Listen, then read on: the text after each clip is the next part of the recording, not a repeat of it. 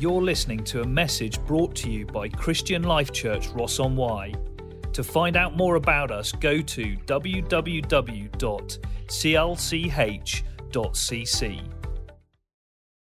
I'm going to ask you to do something. And when I ask you to do this, I want you to think about how you feel about what I'm asking you to do. And um, so, I want you to grab your stuff, everything that you brought with you, and I want you to move seats. So, if you are at the back, I want you to move to the front. If you're on the left, I want you to move to the right. Um, if you, yeah, if you need to. Um, but I want you to move. I need my glasses though. Mine will take off my head. Take mine off my head. All right, okay. so, again, whilst you're doing this, I want you to think about how you're feeling.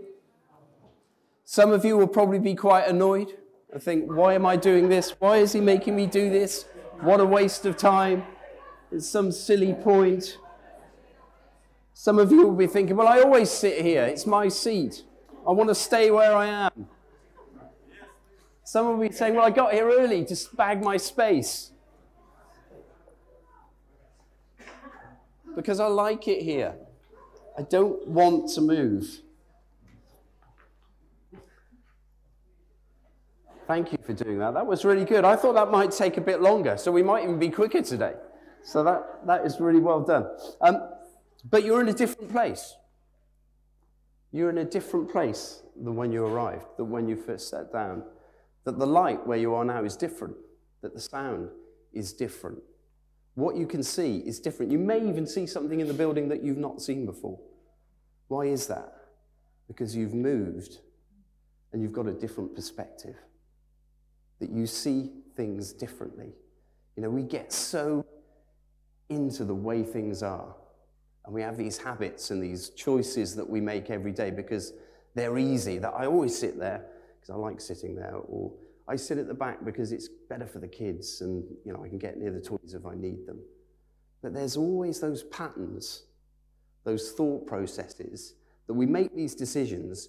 But it's you know there's this thing with neurology that they say that the brain makes the quickest and easiest decision that it can doesn't really want to think about it. It wants to save as much energy and be as efficient as it can be. So I'll make a decision and I'll do that. And then what happens is we make the same decisions and we look at things the same way every time. That's the way the brain works. But in that passage that we read today, Jesus wants us to have a different perspective. What does he say? I'm going to read, I think Karis read that. I didn't realize this was in the what's it, but the passage it says this. It says Matthew 18, verses 1 to 5. At that time, the disciples came to Jesus and asked, Who then is the greatest in the kingdom of heaven? And he called to him a child and placed the child among them. And he said, Truly, I tell you, unless you change and become like little children, you will never enter the kingdom of heaven.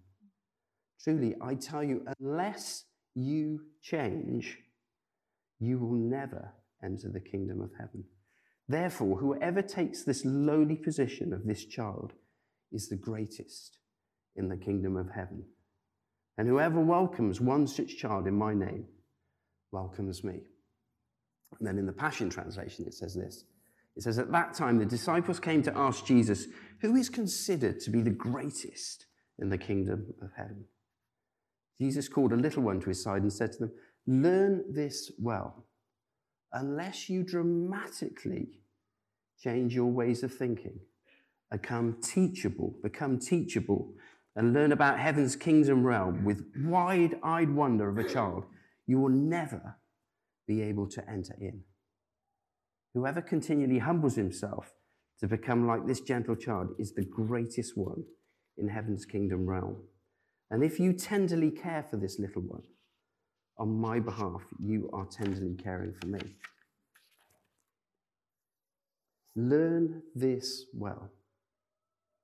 Unless you dramatically change your ways of thinking and become teachable and learn about heaven's kingdom realm with the wide eyed wonder of a child, you will never be able to enter in.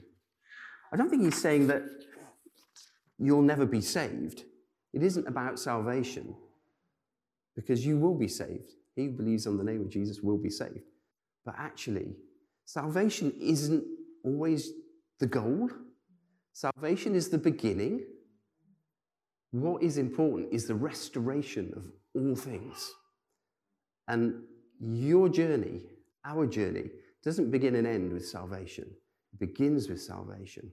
But actually, the journey is where we need to change our thinking, where we need a fresh perspective, where we need what the Holy Spirit is going to reveal to us. We get so fixed in what we think, in the way we behave, but God says, no, no. You need to be like Flossie. You need to eat your sweets in front of everybody. You need to go and explore. You need to find out what's going on. You don't need to be worried about pe- doing the right thing, behaving the way I think I should behave, or the way that the culture tells me to behave, or the way it should be done. Actually, no, you need to be you. And you need to listen to my voice that is within you. It also says, in, this story sort of repeats itself a bit later on, or, or it happens again. In Matthew 19, it says, Then they brought little children to Jesus so that he would lay his hands on them, bless them, and pray for them. But it says the disciples scolded those who brought children, saying, Don't bother him with this now. But Jesus overheard them and said, I want little children to come to me. For heaven's kingdom realm is composed of beloved ones like these. Listen to the truth. Listen to this truth. No one will enter the kingdom of heaven unless he becomes like one of these. And he laid his hands on them and went away. We, um, we've just been on holiday and it was really nice. I said to a few of you on the way in, the sun is still up there. It's still really warm. It hasn't disappeared, honestly. It was, oh, it was just, I won't go on about it. That wouldn't be unfair. But we had a really nice time. But we were on the beach, and for a couple of days, well, we went on the beach every day pretty much, but there was a family that were just um, playing on the beach, family of five. I think they were East European, I'm not sure. But the kids in this family just had the greatest time. Everything that they could possibly need was provided. There were snacks, there were ice creams, there was sun cream, there was a parasol, there was a shade, there was a blanket, there were towels, there was bucket and spade, there were a couple of Game Boy things, whatever they call that now. But there were lots of consoles. Literally everything that these kids wanted was there. It was provided for them. They didn't have to do a thing. They didn't have a care in the world. Everything they needed was provided. And they didn't look worried about where the snack was going to come from because they knew where the snack was going to come from. They knew everything they needed was from one source from mum and dad. Now, to be fair, the mum and dad were amazing. Well, the mum was incredible. She, she, honestly, seriously, she did not stop all day. I mean, we were, well, we got there fairly late. They'd obviously been there earlier, but she did not stop all day. She was cleaning these you know, getting the sand off the towels, getting the parasol right, putting hats on, putting sun cream on, going and fetching water. She was digging sandcastles. Dad was in the sea playing with the boys, football. It, you know, they were busy non-stop all day. And I just, you know, what a picture. When was the last time that you felt like you didn't have a care in the world? When was the last time that all the hassle, cooking, the finance, paying the bills, the cost of living problem, the price of fuel, my job, what my boss thinks, getting everything ready, the future, careers, this, that, everything, all these things that crowd in. And I just felt God say to me, Tell them, you worry too much. I have everything that you need. I have everything that you need. There's all those verses in do not strive, do that. You know, we hear all of that. But, you know, before, you know, when the promise is given, I was thinking that as we were there uh, listening to this, the promise of God is given to us. But actually, it's a long time Well, there's a lot of space between the promise and the fulfillment. And it's what we do in that space and in that gap.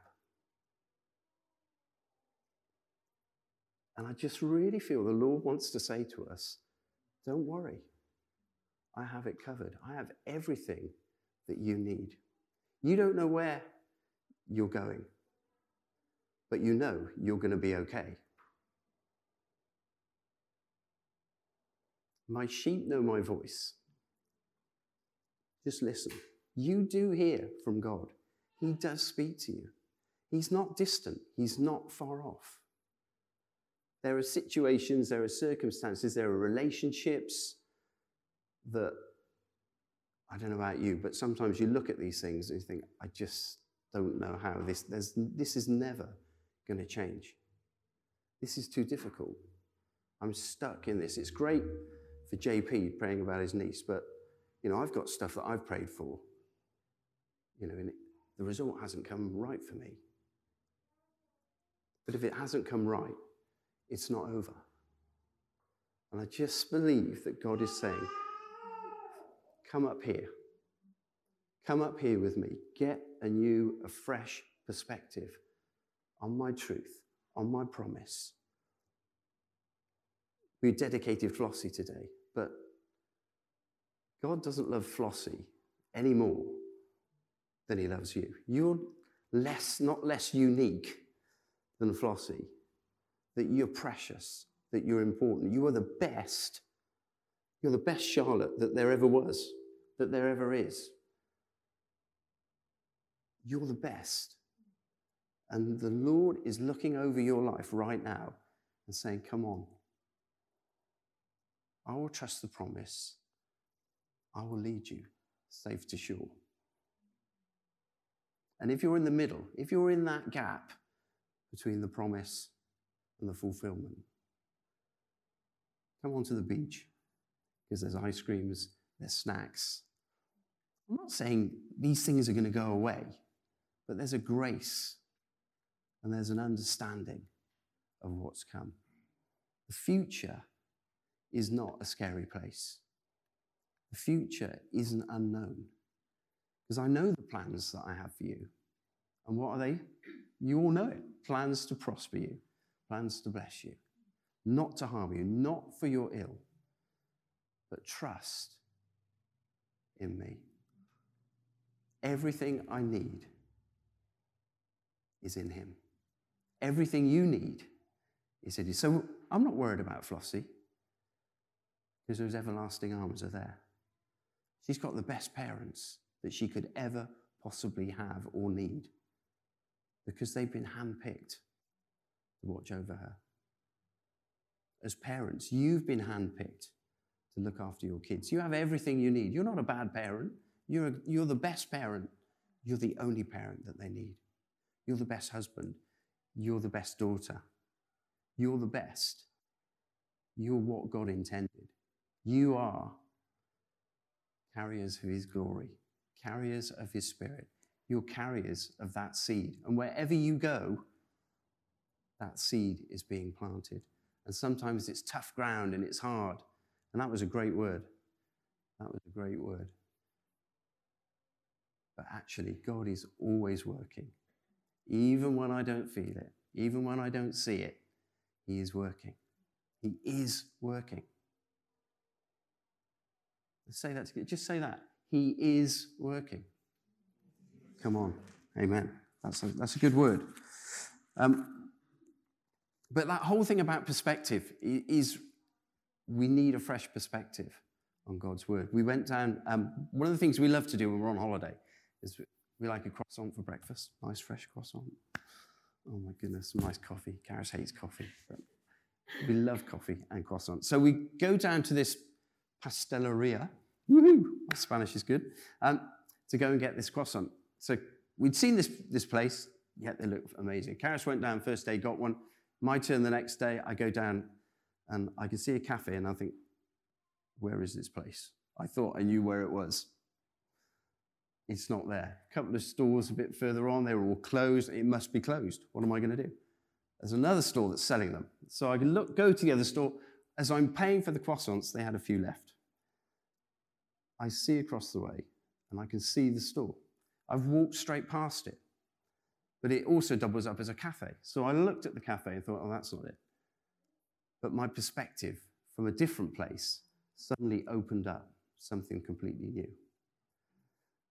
Perspective is so important. The way we see. So, all this moving around, I'm sorry about all of that. But what things are there that you're looking at that God says you need to take a fresh look? You need to see this differently. You need to see this how I see it. Only you can answer that question. Lord, we just want to thank you that the plans that you have for us are good, that you are the perfect God. We want to thank you that we're your children. We want to thank you that we have the best Father that has ever been and can ever be. That your love, that your grace for us is strong and deep and everlasting. It is from life's first cry to final breath the completeness of your love. You encapsulate and envelop us in your kindness and your goodness. And you pour into us your courage and your strength. And that there is grace for us for whatever comes our way. Lord, I thank you that it says in your word that we are more than conquerors. It says that I can do all things through Christ not in my own ability, but through your strength that you pour and you f- cascade over us. That I don't need to do anything on my own, that you're always with me, that you're always walking alongside me, that you're always whispering, This is the way, walk in it. Oh Lord, I thank you for the completeness of our salvation. That it isn't just to get us into heaven but it is about using our gifts and our abilities and everything that you've input within us to bring about the restoration of all things. Lord, that's a huge challenge, isn't it? The thing is, how do we do that? How do we get to that mindset? I don't know. It's difficult and it's a battle, and sometimes it's a struggle. And, but the only advice that I can give you is this is it's the same advice that was given to Joshua. Joshua 1:8. You know that verse? It says, Be strong, be very courageous, and keep going. And when it looks bad, don't worry, it's not bad. But it says this it says, Meditate on my word. Meditate on this book, because this is all you need. This is life giving. In this place is everything that you need. All the truth, all the promise, all the strength comes from this. Why? Because it's not just a book, but this is a living word. And God will speak to you through this and give you fresh perspective. I don't know about you, but you can read the same things over and over again, and sometimes you follow the same path. But actually, sometimes it changes and things become fresh and new, and God reveals something completely different from another perspective with a different light on it, with a different viewpoint. But read this word, read your Bible. Do Bible in one year. I love Nicky Gumbel. He does. He, he must be great for preachers because there's so many illustrations. It's like, oh my goodness, I must write that one down. And one illustration that he gives was this. Just, it's just come to my mind. Was that there's, there's a painting of an old master, an old master painting thing. And um, people had looked at this painting for years and couldn't work out because all of the perspectives were wrong. It didn't fit. It was a picture of Jesus and, and Mary, or Mary holding Jesus. But all the background was completely out of focus. It just didn't work. And it, it's been a mystery for many years. So, but one guy, apparently, dropped something on the floor. And as he went down to pick whatever it was up, he was on his knees. And looking from the point of being on his knees, the perspectives all fell into alignment. That life suddenly, when we're on our knees before Jesus, the King of Kings, the Lord of Lords, when we're looking through the lens of Jesus, everything has the right perspective. And wow, it was amazing. This secret that had been hidden for years was suddenly revealed like that. But the Bible is like that. The mystery, the difficulties, the hardness, the strife, the worries, the cares, the concerns. All of the answers are here. And it's not just a musty old book written a long time ago with no relevance, it's a living word that the Holy Spirit anoints and uses. I'm going to finish there.